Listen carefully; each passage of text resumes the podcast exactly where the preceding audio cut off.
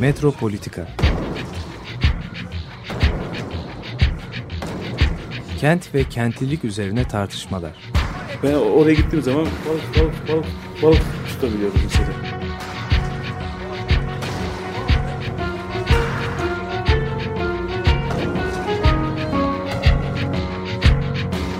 Hazırlayıp sunanlar Aysin Türkmen, Korhan Gümüş ve Murat Güvenç.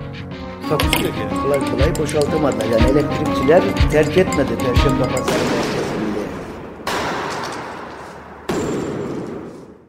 Merhabalar değerli Açık Radyo dinleyicileri. Bugün Metropolitika ekibi adına ben Korhan Gümüş mikrofonun başındayım. Konuğum e, sevgili Tansel Korkmaz, e, Bilgi Üniversitesi'nin Mimarlık Fakültesinden. Aynı zamanda da programımızın destekçisi. Bu ilginç bir tesadüf oldu Evet. galiba. evet. Hem seni davet ettik gördüğün gibi Yaşasın. hem yani bunun da bir tabii şey var yani raconu var. hem de bunu rast getirdik diyelim sanki bilinçli olarak yapmış gibi.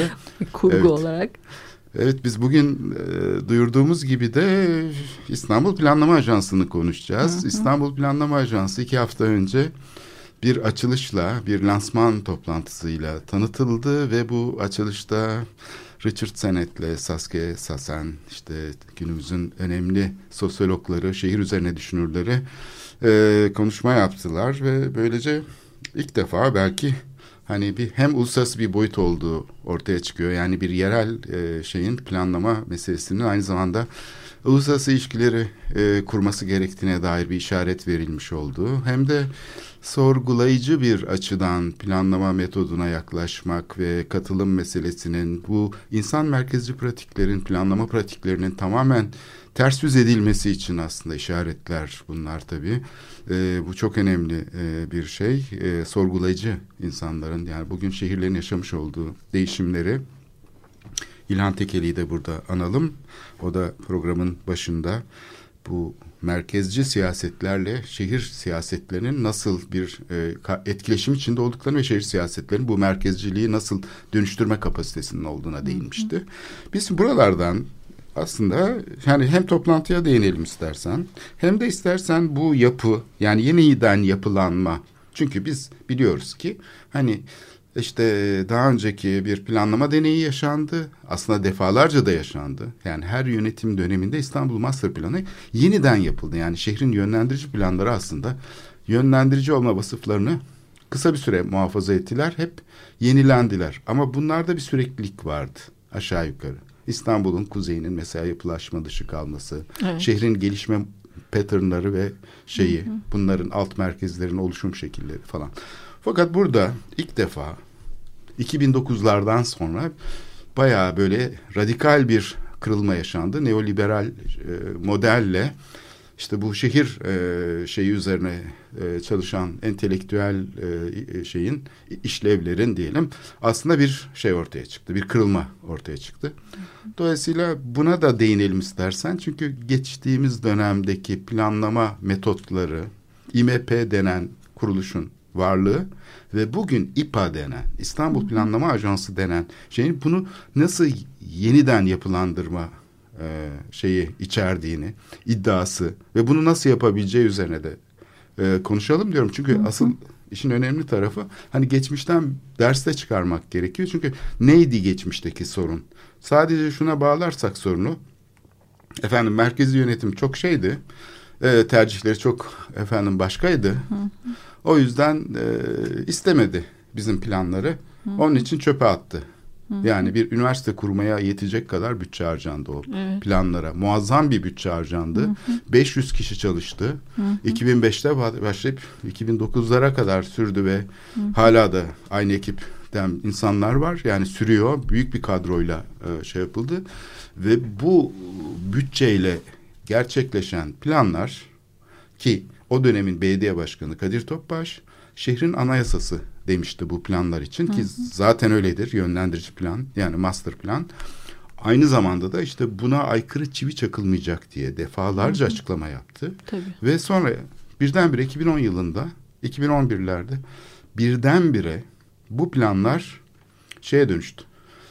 İşte yöneticiler için bir rehber kitap, bir işte başvuru kılavuzu yani öğrenmek için başucunda hani geceleri yöneticiler vakit bulursa okuyacakları e, bir Ki kitap öyle bile değil. e, gibi öyle Yani bile maalesef. değil. Hiç okumadılar bile. Evet. Ama yani birdenbire o statüsü, planın statüsü bir anda şey oldu. Şimdi ben- Aşılması gereken sınırlar gibi oldu tam tersine yani. Evet tam da tersine ya- yapılmasını e, sanki motive eden bir şey Evet. gibi kışkırtma Evet. şey gibi. Şimdi ben bu konuşmada biraz da şeye de değinmek istiyorum. Hani bu Braidotti'nin falan e, kullandığı bir kavram var. Ödünç aldığı bir kavram. Cisimsiz e, olaylar.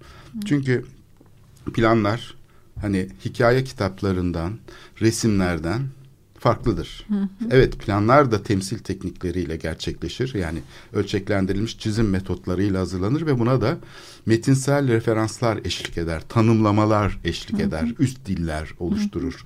Yani bir tür sistemsel bir göstergedir. Kendi içinde referanslarıyla, mütekabiliyet ilişkileriyle plan aslında cisimli bir temsildir. Cisimli bir olaydır. Yani eğer o kavramı kullanırsak. Cisimsiz olaylarsa sadece olay olarak gerçekleşir, hiçbir şey değiştirmez. Evet. Hani hikayeler, tiyatro eserleri, masallar gibi. Dolayısıyla bizim İstanbul planları geçtiğimiz dönemde unutmayalım ki cisimsiz olay yani günümüzün bu insan sonrası kitabının da yazarı olan Braidotti'nin meşhur şeyiyle alıntıladığı şeyle e, geçmişten bugüne gelen bir kavram bu cisimsiz bir olay haline dönüştü. Cismi yok ama olayın kendisi var. Evet bir plan yapıldı.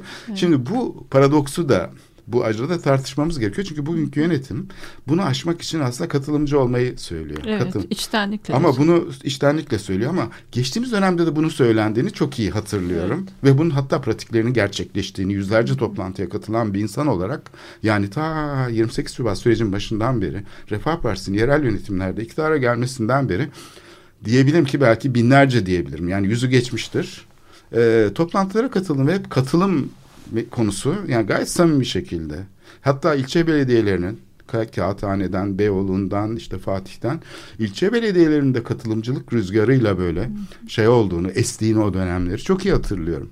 Üstelik, üstelik bu e, milli görüşün bir siyasi hareket olarak yerel yönetimde iktidara gelmesi ilk defa bizim kompartımanlara ayrışmış olan kamu düzenimizin, kamu sahasını ki biraz yani Osmanlı modernleşmesinden devşirilmiş bir kamu sahasıdır bu. Sekülerleşmemiş bir kamu sahasıdır. Çünkü entelektüel üretim genellikle iktidara yakın insanlarla çalışır. Yani hep politik alan aynı zamanda entelektüel üretimle örtüşmüştür iktidar aygıtıyla.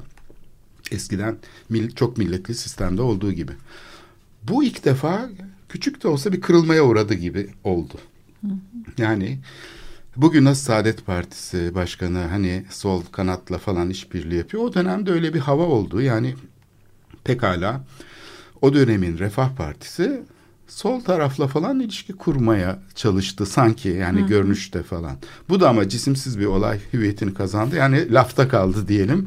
Aynı 1950'lerdeki belki e, yayınlardan falan anladığımız kadarıyla esen bahar havası gibi yani o dönemde 1950'lerde de buna benzer bir şey yaşanmış. Dolayısıyla hani Türkiye'de de böyle bir sürecin aslında e, 15 sene önce falan yaşandığını işaret edelim. Bu yeni deneyim de acaba böyle geçici bir bahar havası mı olabilir? Nasıl kalıcı hale gelebilir? Evet bunun üzerinde aslında kafa yormak gerekir diye düşünüyorum. Tabii. hı hı. Şimdi sözü sana vereyim ki Evet. hani bu şeyden başlayarak toplantıdan başlayarak Evet. Belki bunun evet. eylemselliklerine kadar uzanalım istersen Evet. neler yapılabilir? Evet. Evet e, yani tabii toplantıdan başlayacağız. Çünkü ben aslında e, toplantıda sadece bazı şeyler duydum.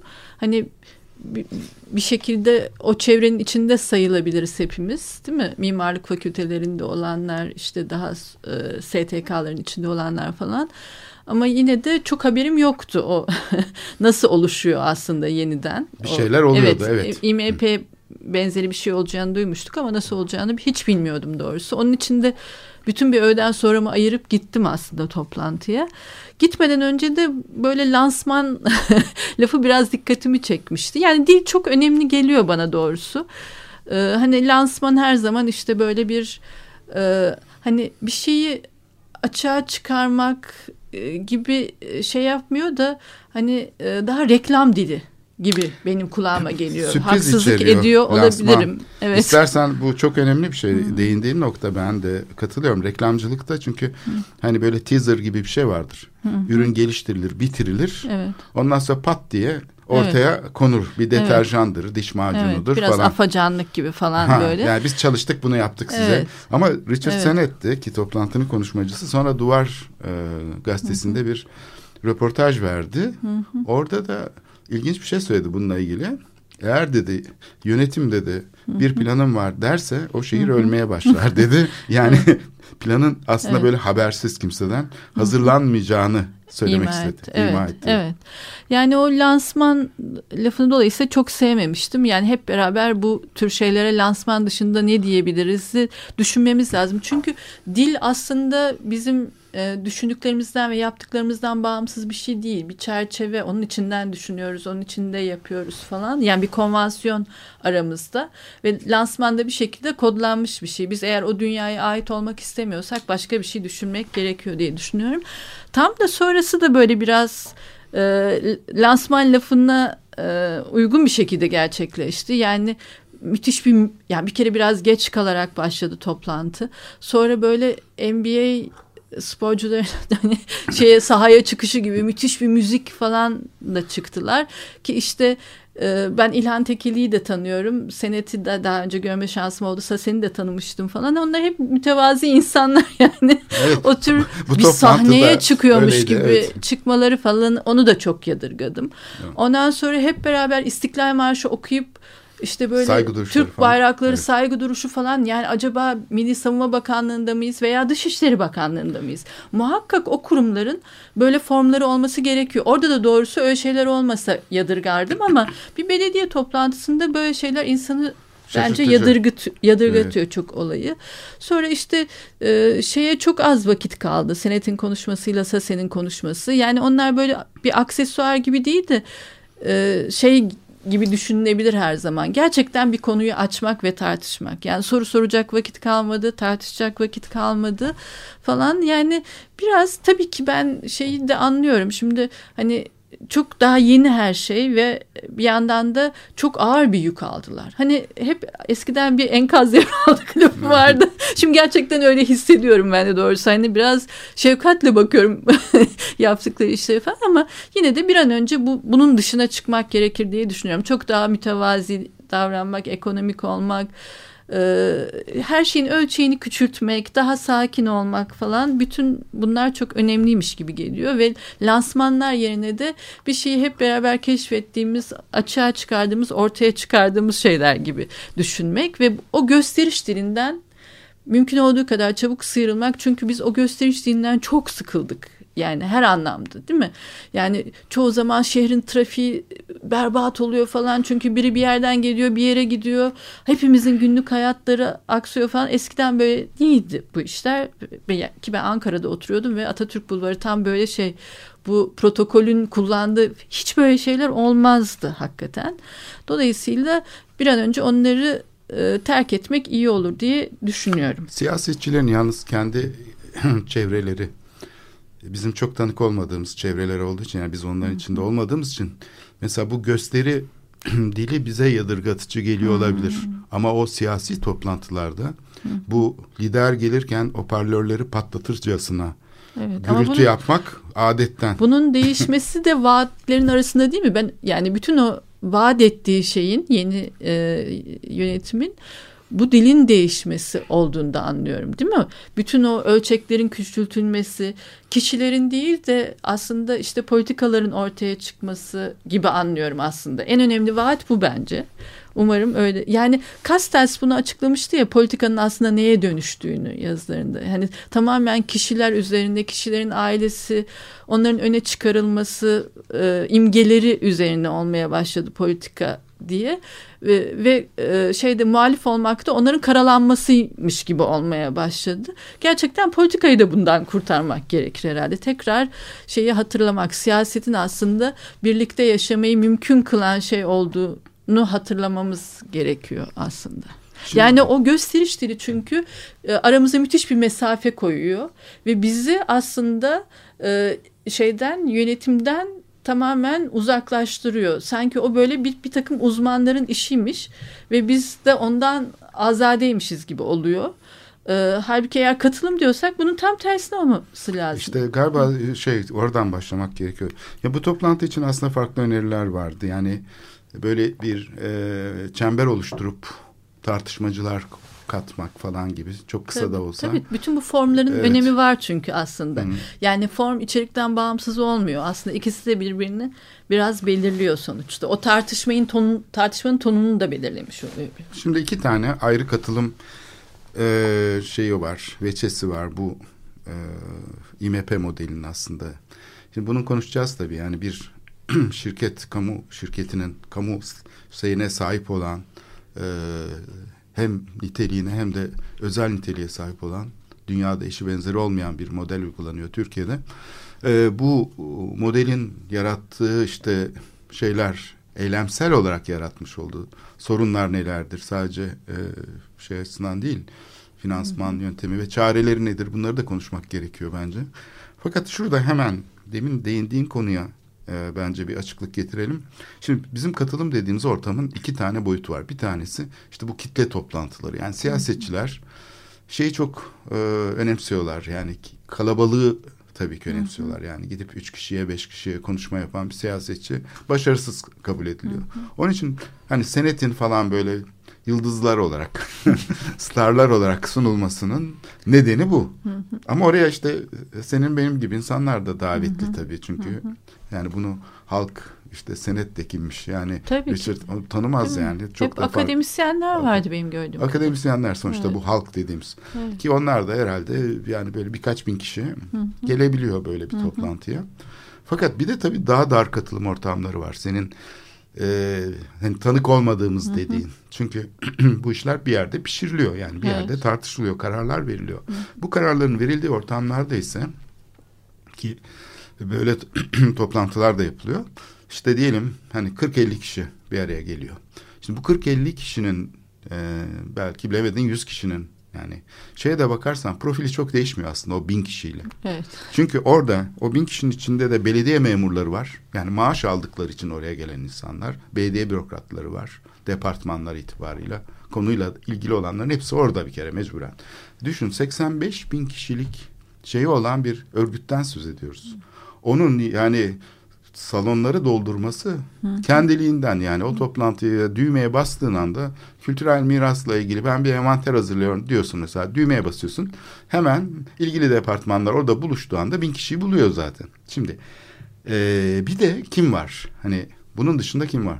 Bunun dışında da aslında bu ortamların içine eee, girmeyi başaran yani sızmayı başaran diyelim şeyler e, piyasa aktörleri olabiliyor. Bunlar kimi zaman bir dernek temsilcisi olabiliyor, turizmci olabiliyor, şu olabiliyor. Yani sektörel bir temsilin şeyi söz konusu. E, bir de tabii ki yani bu işleri şey yapan e, kamu adına üstlenmiş olan işte üniversiteler yani diploma veren, sembolik şeyi üretimi yapan, e, şeyi sembolik sınıfı da üreten, diploma kariyer fırsatları sunarak bir imtiyaz grubu olarak katılıyor. Yani İMP modeli aslında buydu. Yani katılım deyince sekülerleşmemiş entelektüel alan dediğim şey bu. Devlet aktörü, kamu aktörü olarak aynı zamanda kişiler katılıyor. Yani onlar zaten o alanda çalıştıkları için katılıyorlar. O alanda zaten kamu görevi üstlenmiş oldukları için. Oysa ki sekülerleşmiş bir planlama, tasarım, projelendirme pratiğinin kamu tarafında yapılacak işleri ayrıdır. Bu şey alanın e, şehre yaygınlaşması gerekir.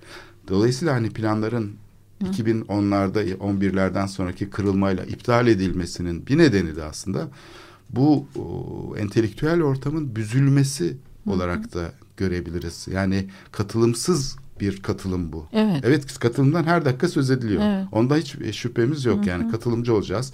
Bunu AKP de söylüyordu. e, Refah Partisi de söylüyordu. Fakat katılımın nasıl Evet. dönüştürüleceğini, yani Tabii. bunun nasıl cisimleşeceği. Katılım cisimsiz bir olay değildir. Cisimleştirilmesi gereken bir olaydır. Dolayısıyla bunun nasıl olacağı konusunda bir şey var, belirsizlik var benim gördüğüm kadarıyla. Evet. Evet belki yani o ilk başında da e, şöyle bir problem de olabilir bence. Yani haksızlık etmiş olmayayım ama öyleymiş gibi geliyor bana. İşte IMP 20 yıl önce neredeyse değil mi? 20 yıl oldu. neredeyse diyeyim yani o kadar olmadı. Ee, kurulmuş bir şey. Ee, o zaman için işte çok yenilikçi bir yapıydı falan. Ama ondan sonra bir yerde tıkandı. Ee, bir, o günden bugüne çok zaman geçti ve dünya çok radikal bir şekilde her şeyle dönüşüyor. Bütün aciliyetlerimiz değişti, endişelerimiz değişti. Ee, ve hani bir 15 sene önceye çok eleştirel baktığımız konular var falan. Bir bununla hesaplaşmak gerekiyor. Ee, yani ikincisi de o ilk yapının kuruluş şekliyle de hesaplaşmak gerekiyor. Bir yani bugün bir şey kurulacağında bugünkü önceliklerimiz nedir, aciliyetlerimiz nedir gibi bir şey. İkincisi de IMP neden bazı yerlerde tıkandı? Hesaplaşmak her zaman gerekiyor. Bir kurumun bilgisi bu değil midir? Kurum Tabii. bütün bunları düşünür, üzerinde eleştiri yapar ve devam etmek için onun tortusunu kendinde tutar ki bir daha başka türlü şeyler yapabilsin. Yani kurgulama dediğim şey yani evet. planlama faaliyeti evet. aslında, aslında budur. Budur. Çünkü yani bir şey olmazsa. Evet. Geçmişten bağımsız bir planlamanın sorunlarını hiç konuşmayalım. Çok konuşuldu çünkü. Evet. Yani gerçekten geçmişi iyi sindirmek, iyi anlamak gerekiyor. Hani bu yapılmadı gibi geliyor bana. O o şey e, şemayla da ilgili yani yine e, gördüğüm kadarıyla diyeceğim. Hani böyle çok büyük bir araştırmam falan hiç yok. E, ben de oraya toplantılara falan çok gittim çünkü. Gördüğüm kadarıyla böyle akademisyenlerin ağırlıklı olduğu bir şey ve belediyenin dışarı dışına taşınmış bir planlama grubu problem. Çünkü bir belediyede e, ki işte böyle kentsel dönüşüm falan gibi yine şeyler vardı birimler. Bunlar bir anda kendilerini şey buldular yani belirsiz bir ortamda buldular ve belki de e, çok insan kaybettiler yetişmiş insan kaybettiler çünkü işlevsiz kaldılar. Ama e, şey de üniversitenin bu belediyenin yapacağı işi yapmayı üstlenmesi bence şey değil, iyi bir fikir değil. Çünkü üniversite, akademi başka türlü bir bilgi biriktiriyor her zaman ve bununla çok yoğun meşgul. Yani hem işte e, jenerasyonların birbirine bilgi aktarması falan gibi bir şey söz konusu. Hem de işte dünyayı hani teoriye meselesi. Dünyaya böyle biraz yukarıdan bakıp onu anlamaya çalışmak ve o bilgiyi üretmek gibi bir şey. Bir yani o onunla çok meşgul zaten ama belediye de böyle hani şehir inşa etmenin bir zanaatı var aslında. Sadece bir teoriden, kuramdan ibaret değil Allah'tan.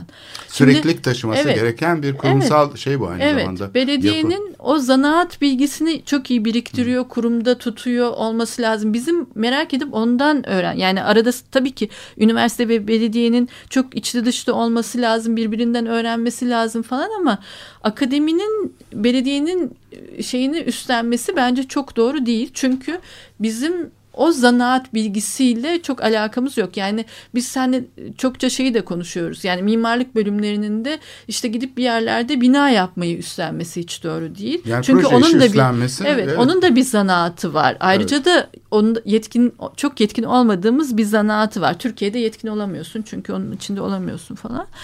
Dolayısıyla bana o açıdan da yani hem belediye bir şeyden mahrum kalmaya başladı uzaklaşmaya başladı. E, halbuki e, ben e, daha önce de anlatmışımdır. Biz böyle bir teknik şey excursion'a gitmiştik e, Hollanda'ya. Belediye iki tane Amsterdam ve Rotterdam Belediyesi'nden sunuş dinledik. Ben çok etkilendim o zaman. Yani çok konularına hakimdiler. Anlattıkları şeyi çok severek ve içinden anlatıyorlardı. Ama bir yandan da mesela birisinin sunuşu çok Spinozacıydı falan. Ama o hani bizim anladığımız anlamda referanslarla falan değil de çok içine işlemiş ve bir işi yapma zanaatıyla birlikte yapma bilgisi olarak da e, öyleydi falan ve çok o zaman imrenmiştim ya bizim belediyelerimiz niye böyle bir bilgi biriktirmiyor yani diye. burada aslında kamusal alanın sekülerleşmemiş olmasının da bir şeyi var. Çünkü bu entelektüel sekülerleşmemiş üretimi, derken kutsallıktan arınmamış olması. E, e, iktidarla ayrışmamış Hı. oluyor. Çünkü bu kurumlarda bu kurumların uzantıları üstelik yani şeyle temas ettiği yüzeylerle ilişkisi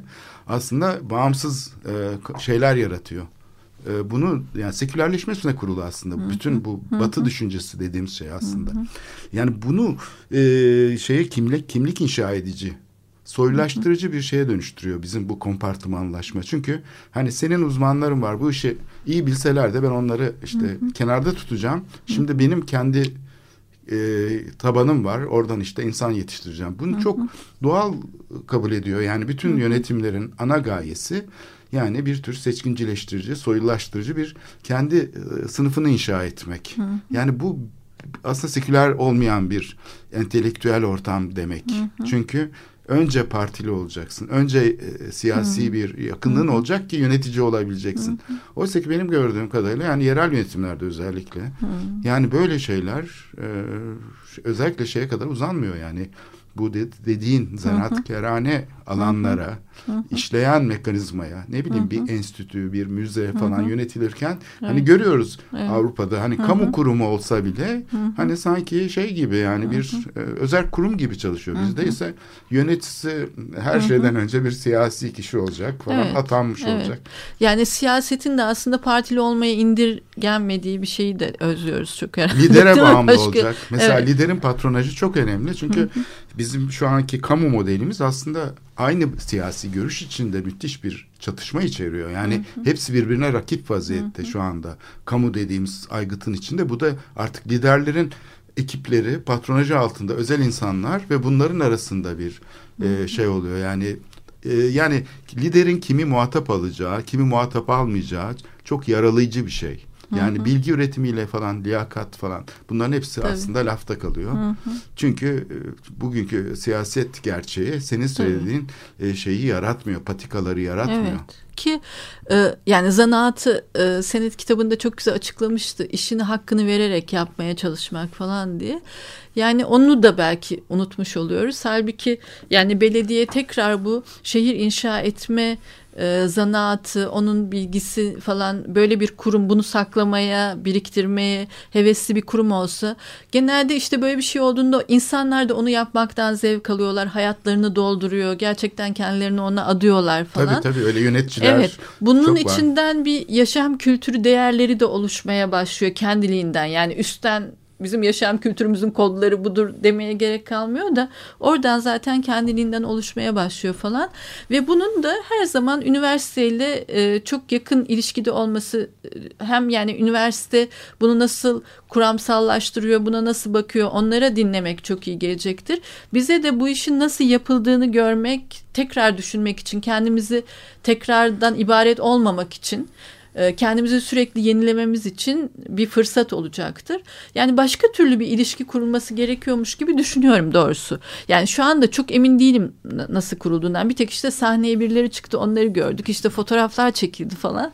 Onları gördük ama tam dinlemeye mesela belki en azından o toplantıda hani o model açıklanabilirdi değil mi? Evet bu tartışılabilirdi. evet. Onu hiç bilmiyoruz. Sadece işte o fotoğrafları falan biliyoruz. Yani ben şöyle de düşünmüyorum. Şimdi bilmiyoruz derken şu an Türkiye'de gerçekten bir sürü şeyi hiç bilmiyoruz ve bu çok amaçlı bir şekilde bilmiyoruz. Ee, Böyle bir şey yoktu orada kesinlikle. Orada ben bir içtenlik görüyorum. Ama e, hani bunun daha formunu bulamadılar. Yani aslında açık olmak istiyorlar ama bunun formunu bulamadılar gibi düşünüyorum. Evet bir araştırma herhalde sürüyor. Çünkü ben de sordum. Yani İMP modeli BİMTAŞ'a bağlı hem kamu hem özel bir kurumun yarattığı işte eylemsel şeyler aslında biraz kapalı uçlu oluyor ister istemez. Çünkü e, sonuçta bir şirket yani kamu s- sermayesine sahip olduğu için hani ihaleyle iş alıyor, planlama işini alıyor belediyeden. Ama bu iş yani ikiye ayrışması gereken bir kamusal tarafı var bir de yani sivil tarafı var planlamanın. Çünkü planlama farklı iddialar içerir. Yani bu böyle yekpare bir şey değildir. Yani bilim adına böyle ruhban sınıfının hazırladığı bir şey değildir plan. Bunu çocuklar bile bilir artık yani öğrencilikte bile hani bunu Bir tartışıyoruz. ayrıca da planlamanın ne olduğuna dair de bugün çok önemli bir tartışma var değil mi? Bunu da yapmamız gerekiyor. Tabii ki. Yani çünkü o 20. yüzyıldan tanıdığımız kodları çok oturmuş planlama da çok tartışıldı. Çok geç kaldı konuşuldu falan. Hani bunun da ben doğrusu tartışılmasını beklerim. Ama tabii ki şöyle bir şey de var. Bunları da ayırmak lazım. Bir yandan işte İstanbul 18 milyonluk bir kent. Her an bir şeye yetişiyor olması lazım. İşlerin yürüyor olması lazım. Tamam o işleri yürüyecek şekilde bir şeyleri harekete geçirsin tabii ki belediye. Ama bir yandan da şeyin farkında olsun. Bütün dünyayla birlikte Türkiye'de çok radikal bir değişimin eşiğinde. Evet. Ve bunu da belediye kendi içinde bir organıyla sürekli o değişimi düşünecek, tartışacak ve gerekli birimleriyle bunu böyle bir interaction'a sokacak mekanizmaları oluşturması lazım. Yoksa bundan önceki belediyelerin düştüğü hataya düşecek. Bundan önce ne yapıyordu belediyeler? Bir yerde sorun patlıyor, koşup orayı yamamaya çalışıyorlar. Sonra başka bir yerde patlıyor, onu yamamaya çalışıyorlar falan. Hani sürekli bir şeyin arkasından koşan, yetişmeye çalışan. İşte bu arada siyasiler keyfi şeyler yapıyor. Onu rasyonelize etmeye çalışıyorlar. Planlama zaten İstanbul'da post rasyonalizasyon sadece. Yapılan şeyleri rasyonelize etmeye çalışmak. Evet. Bu, bundan arınmak için aslında tam da şu an dünyanın ritmini yakalamak için değil mi? Yani şeyi falan tartışıyoruz. Bunun belediye ile ilgili çok önemli boyutları var. Ee, insan merkezli olmayan bir yaşam ve düşünce mümkün müdür? Tabii. Korumanın sadece e, insan yapımı, e, kültür varlıklarıyla sınırlı olmayıp bütün işte yeryüzünü korumak, havayı korumak, diğer canlıları korumak, cansızları korumak. Evet evet burada yani şimdi istersen programın ikinci bölümüne Hı-hı. geçelim. Orada Hı-hı. bunları detaylı olarak girelim. Çünkü bu simgeselleştirme eyleminin sadece bir varlığı ortaya koyma, bir temsil e, meselesi olmadığını, aslında kamusal alanı açma Hı-hı. yani başka bir nitelik kazandırma. Çünkü biz hep ve var olan temsiller üzerinden konuşuyoruz. Evet. Onu dönüştürme çabası evet, olduğunu ve önemli. bugün yani bunun e, tam anlaşılamadığını işte bu hafta Medyaskop'ta pazartesi Hı-hı. günü izledik e, saat Dinledik. Evet. Yani ben de işte bölümlerini falan şeyleri hani bir içerik gördüm ama bir yapı görmedim. Evet. Yani eksik kaldığını düşünüyorum bu tartışmanın. Evet. E, açık radyo mikrofonlarına bunu yansıtabiliriz. E, gene evet. İPA'nın e, başında yönetici olan kişileri evet buraya davet edebiliriz evet. konuşmak için. Çünkü bu konu konuşulmadan olmaz yani bunun tartışılmamış olması. Onlar da aslında konuşmak istiyor değil mi? Pazartesi tabii, tabii. benim izlediğim şey Nazım tabii, Akkoyunlu'ydu zaten. Nazım Akkoyunlu evet. Çıkıp anlattı. Çok az bir vakit vardı ama yani o yeterli o, onu anlayamıyoruz. Bir de bir kişinin dışarı. üstüne evet. kalmamalı, yıkılmamalı. Evet. Yani bir kişiden ibaretse hani o Hı-hı. sorumluluk hani birçok dalda aslında birçok farklı görüş de olmalı. Yani aynı görüş yani bir yekpare olarak bizim Hı-hı. görüşümüz budur değil. Şu anda bir kuluçka Hı-hı. aşaması bu. Hı-hı. Bu aşamadaki farklı görüşler birbiriyle karşılaşabilmeli. İstersen programın ikinci Hı-hı. kısmında ona girelim. Şimdi okay. ne dinleyeceğiz diye düşünüyorum. The Beatles'tan dinleyelim. Hı-hı. Tomorrow Never Knows. Hı-hı.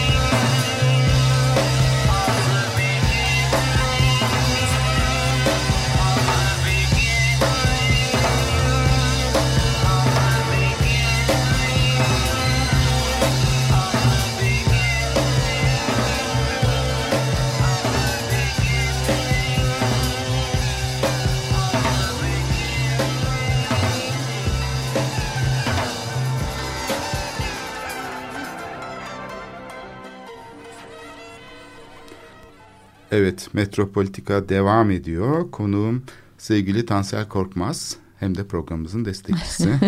İlginç bir tesadüf sonucu. Efendim, e, şimdi biz İstanbul Planlama Ajansı'nı iki hafta önce duyurusu, tanıtımı yapılan e, bu yapının e, geçmişteki planlama e, şeyleriyle, yapılarıyla olan ilişkisini burada nasıl bir e, şeye evrilebilir, nasıl dönüşebilir bunu konuşuyoruz. Çünkü geçtiğimiz dönemde programın birinci bölümünde başlangıçta tespit ettiğimiz gibi bir kırılma yaşandı. O neydi?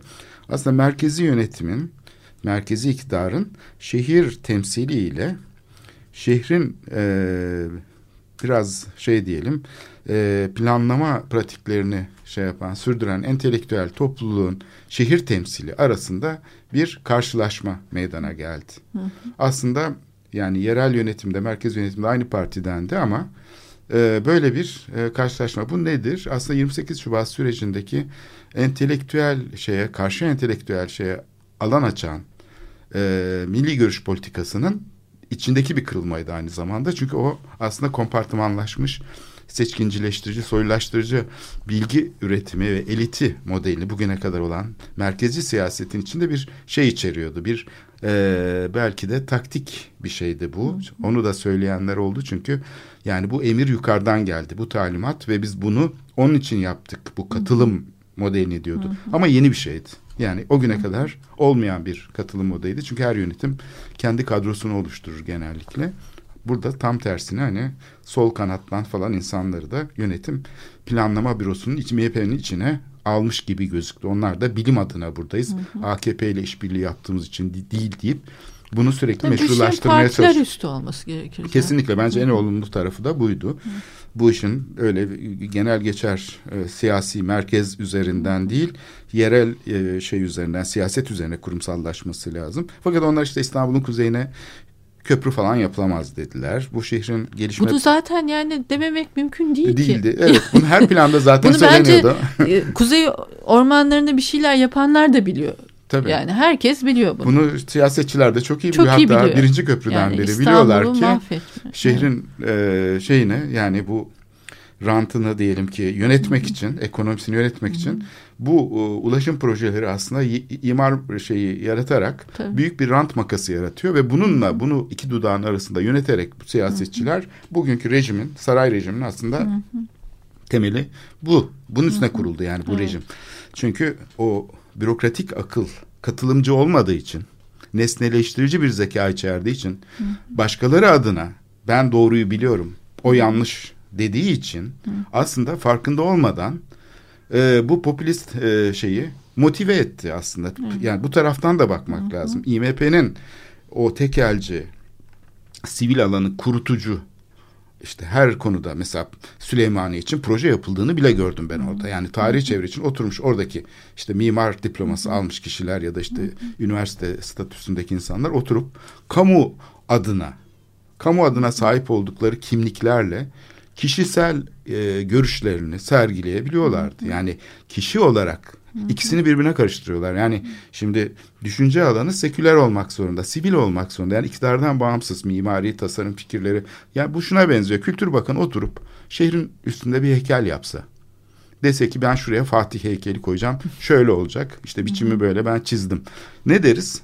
Ya sen Kültür Bakanısın. Kültür Tabii. Bakanı. Kam, sen kamusun ya. Heykel yapar Tabii. mısın? Tabii. Bizim e, kamunun e, şeyi de plan proje hazırlama metodu da Hı. kamu olduğunu unutuyor. Hemen birdenbire Hı. o kamu erkini elde etmiş olan insanlar sivil bir alandaymış gibi kendi görüşlerini empoze edebiliyor. Yani burada asıl siyasetin olay oluşmamasının bir nedeni de bu. iki şeyin birbirine karışması. Yani e, özerk olması gereken farklı iddialar yani sanat gibi bir konuyu iktidarın altına sokabilir miyiz? İmkansızdır. Tasarımda sokamamamız gerekir. Hı. İMP işte bu hem kamu hem özel niteliğiyle yani bütün belediye şirketleri gibi aslında bu tam neoliberal sistemin kara deliğini de oluşturdu bir bakıma. Yani bunu görmek lazım. Çünkü bu model e, kamunun kamu olduğunu unuttuğu bir model. Şirketleştiği bir model.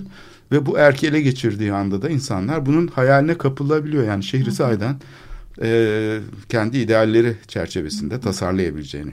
Hı. Halbuki şimdi bu kuluçka devresinde dedik ya farklı fikirler varsa bu konuda bunların da açık olarak tartışılabilir olması lazım. Hı hı. Yani kalkıp Nazım e, Akkoyunlu'ydu değil mi şeyin Evet. başındaki kişi. Bunun işte bizim modelimiz bu demesi Evet. de yeterli değil bence. Evet. Onun arkasında bir tartışmanın olması lazım. Yani farklı şeylere Tabii. canlı canlı tutacak.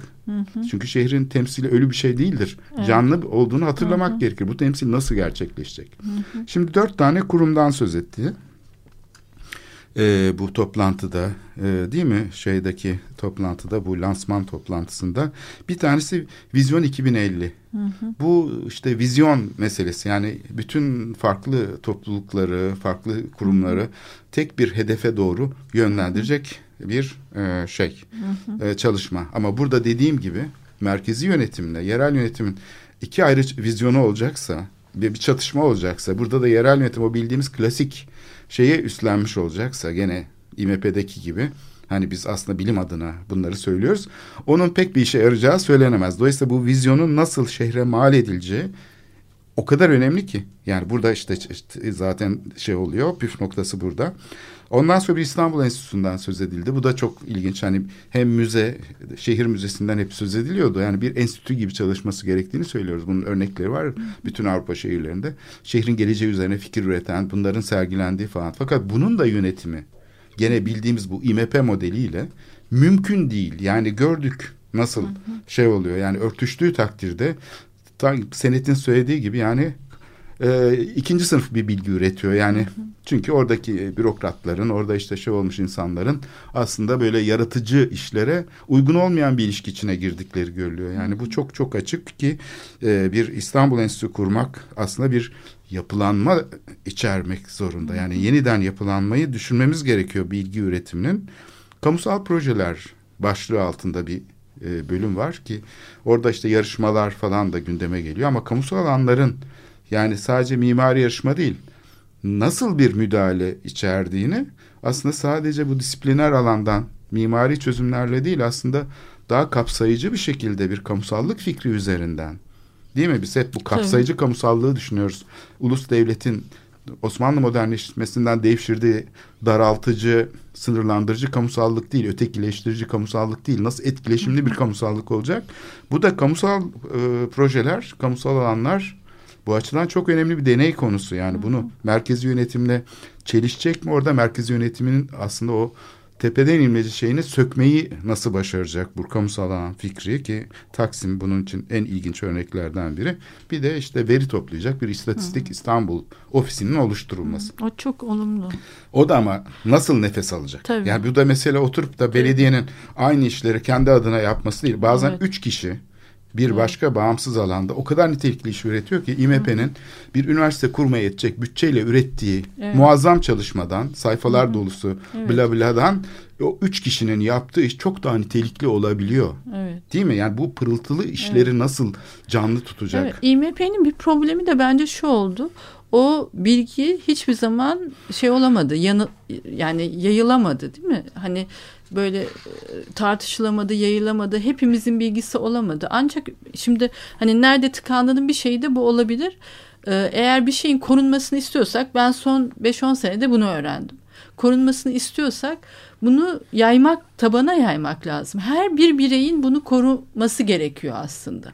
Yoksa bir iki tane uzman çok şahane şeyler üretse de bunu koruyacak güçleri olmuyor. Çünkü işte zaten bütün dünyada da bu işte bu şehirlerin marka olması, neoliberal şey politikalar, gayrimenkul sektörünün ezici şeyi, iktidarı falan bütün bunları biliyoruz. Yani bunun karşısında e, biz bir şey üretememiş olduk. Hani koruma e, şeyini, e, tabanını üretememiş olduk. Biz bile hani değil mi IMP sonuçta ne üretti o kadar bilmiyoruz. E, üniversitelerde sunuşlar yapılabilirdi, bir sürü yayında e, tartışılabilirdi, toplantılar. Yani o şeyi üretenler başkalarıyla toplantılar yapabilirdi ki bu tartışılsın. Yani bence herkes zaten ürettiği şeyi böyle başka bir e, şeyle çarpıştırmalı, e, bir tartışmaya açmalı. E, Bu çok eksikti IMP zamanında da. Onun için de sahiplenilemedi bence, tıkandı. E, Şimdi umarım o anlamda başka Ama şeyler olabilir. başlangıcında da hani bir kredi verildiğini söyleyebiliriz. Çünkü meslek odalarından insanların bir bölümü üniversitelerden de insanlar diyorlardı ki iyi yönetim bizi dikkate alıyor. Tabii. Şimdi tabii, bu dikkate tabii. alınma alınmama Tabii. meselesi aslında son derece uzmanlar Önemli. açısından önemli Tabii. Ve e, aslında da Tabii. insanları biraz çıplak hale getiren bir şey. Yani yaralayıcı bir şey. Çünkü belediye e, veya kamu seni dinlemiyorsa ve dikkate Tabii. almıyorsa senin varlığının üstüne bir çizik atılıyor. Yani Tabii. üniversitedeysen öğrencilerin artık bir kamusal alanda çalışma yapamıyorsun. Çünkü e, bu kişi eleştirir diyorlar. Onu dikkate almayalım. Ya Evet. da tam tersine o kişiyi dikkate alalım bize eleştirmesin falan. Şimdi böyle bir ilişki. Araçsal yani eleştiriye ve araçsal bakmak korkunç Evet. bir şeydir. İşte ne bileyim o projeyi şuna verelim, şuradaki Evet. projeyi buna verelim falan. Evet. Şimdi bu e, bu temsil biçimi yani ka- kendi kamu yararını temsil etme meselesi e, özellikle entelektüel e, sermayesinden çok tehlikelidir. Yani entelektüel sermayenin bir temsil biçimi olması, temsil dışı olması gerekir çoğunlukla. Çünkü kamusal alandasın. Şimdi bu temsil dışı işlevi kamu yerine getirir. Herkes yoksa bir şey temsil eder bir görüşü tabii.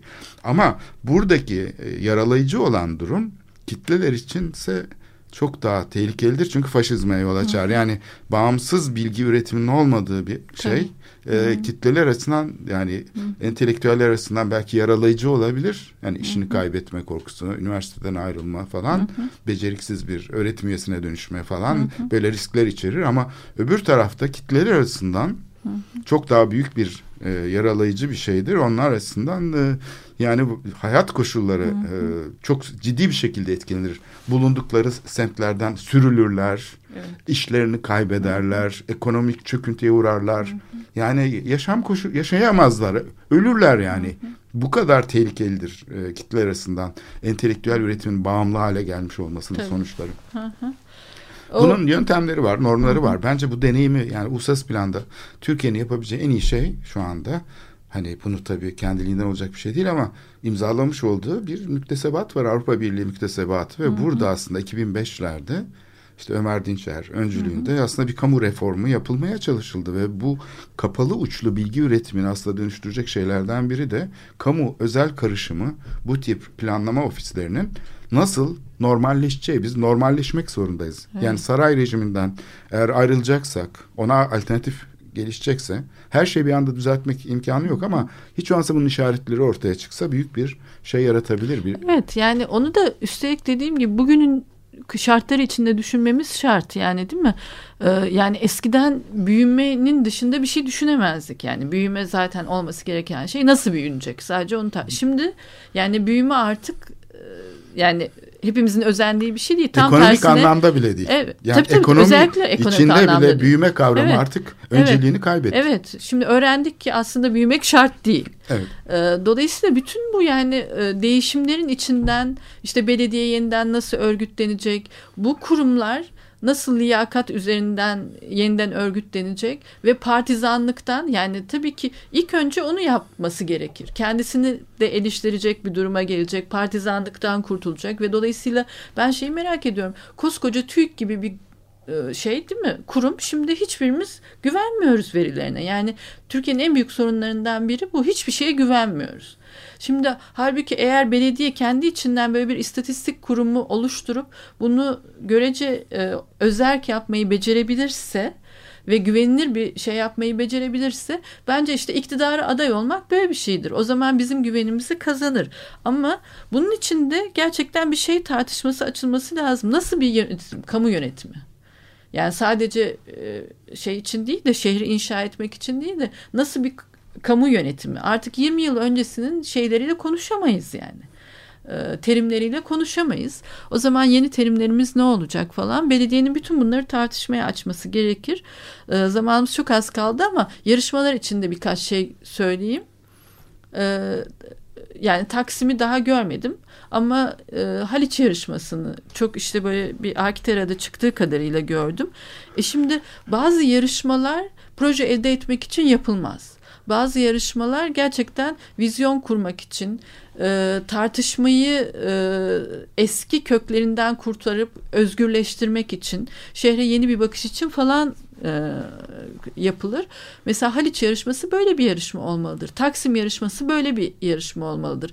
Ama bunun yanında bazı yerleri işte sağlık ocağı, belediye binası falan inşa ediliyordur. Onlar daha mütevazidir. Proje elde etmek için yapılır. Gençlere fırsat vermek için yapılır. Yani dolayısıyla ikisi farklı farklı yarışmalar. Ben mesela Haliç yarışmasında böyle bir şey hiç göremedim. Hiç heyecan verici bir şey yoktu. Ee, dolayısıyla belediyenin bir an önce bu vizyon kuracak, e, tartışmayı e, başka bir yere çekecek yarışmaları ayırıp e, onu da başka türlü yani şeyi hatırlatayım işte Lavilet böyle bir yarışmaydı. Hala konuşuyoruz üstünde. Düşüncemizi böyle yerinden oynattı. Pompidou böyle bir yarışmaydı. Ve bu yarışmaların briefinde de bu vardı. Pompidou mesela e, Fransız hükümetinin kendi kültür e, şeyini kurumsallaşmasını yerinden oynatmak için oluşturduğu bir yarışmaydı. Ve bunu da briefte açıkça yazdılar. Yani bizim böyle çok merkezi bir işte kültür politikamız falan var. Üstelik bunu daha belediyenin şeyine Hı-hı. sıkışıp kalır. Senin Hı-hı. söylediğin gibi uygulama amaçlı bir yarışma yani mimari Hı-hı. projeyle. Evet. Halbuki senin söylediğin Hı-hı. yerinden oynatma evet. fikri merkezi yönetimi evet. de etkileyecek bir evet. şey süreçtir evet. aslında. Yani eğer iktidara aday olacaksa Hı. bugünkü e, belediye yönetimi bir şekilde yeni bir şey o zaman deneyimi evet, üretmesi lazım. heyecanlandırması lazım. Yani devlet birey veya iktidar birey ilişkilerine bambaşka baktığını göstermesi lazım. Bütün bu entelektüel üretime başka türlü baktığını, tartışma dediğimiz şeye, eleştiri dediğimiz şeye bambaşka baktığını gösterebilmesi lazım. Dolayısıyla belki işleri ikiye ayırmak lazım. Bir, gerçekten işte bir yandan da belediyenin günlük işleri hallediyor olabilmesi lazım. Ama bir de her şeyi farklı şekilde düşünmemize yardımcı olacak bir kanal açıyor olması lazım bunun yanında. Bunu ihmal etmez umarım. Evet şimdi burada tabii programın son e, belki cümleleri olacak. Yani katılım dediğimiz şeyin aslında cisimlendirilmesi çok önemli burada. Özellikle bu yarışma konusu e, katılım için bir araç gibi gözüküyor ama bunun e, bildiğimiz işte proje elde etme amaçlı e, şeysiz yani e, o politikayı dönüştürücü bir işlevi olmayan hı hı. iş görsün e, evet mimarlarda proje yapsın. Hı hı. Ee, Gençlere alan açılsın falan. Evet. Bu, bu, bu önemli. Bir stratejisinin olması evet. gerekiyor. Yani bunun stratejisiz bir yarışma, e, programsız bir yarışma olamaz evet. e, diye programı nihayetlendirelim istersen. Hı hı. E, sevgili Tansel Korkmaz'dı bugün Metropolitika'nın konuğu. E, bu şeyi tartışmaya devam edeceğiz. Hı. Özellikle kamusal alan projeleri, yarışmalar da gündeme gelecek. Hı hı. Çünkü İstanbul'un e, önümüzdeki dönem bütün e, kamusal alanlar için aslında tekrar yarışmalar süreci başladı.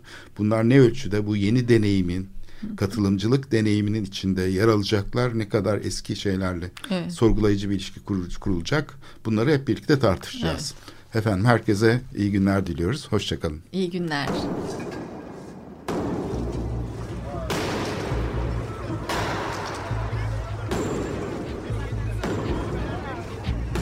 Metropolitika Kent ve kentlilik üzerine tartışmalar. Ben oraya gittiğim zaman balık balık balık balık tutabiliyorum mesela.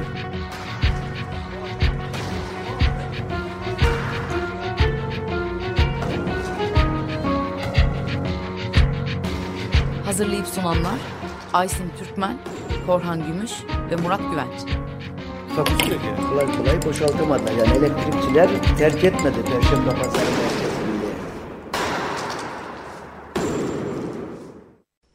Açık Radyo program destekçisi olun.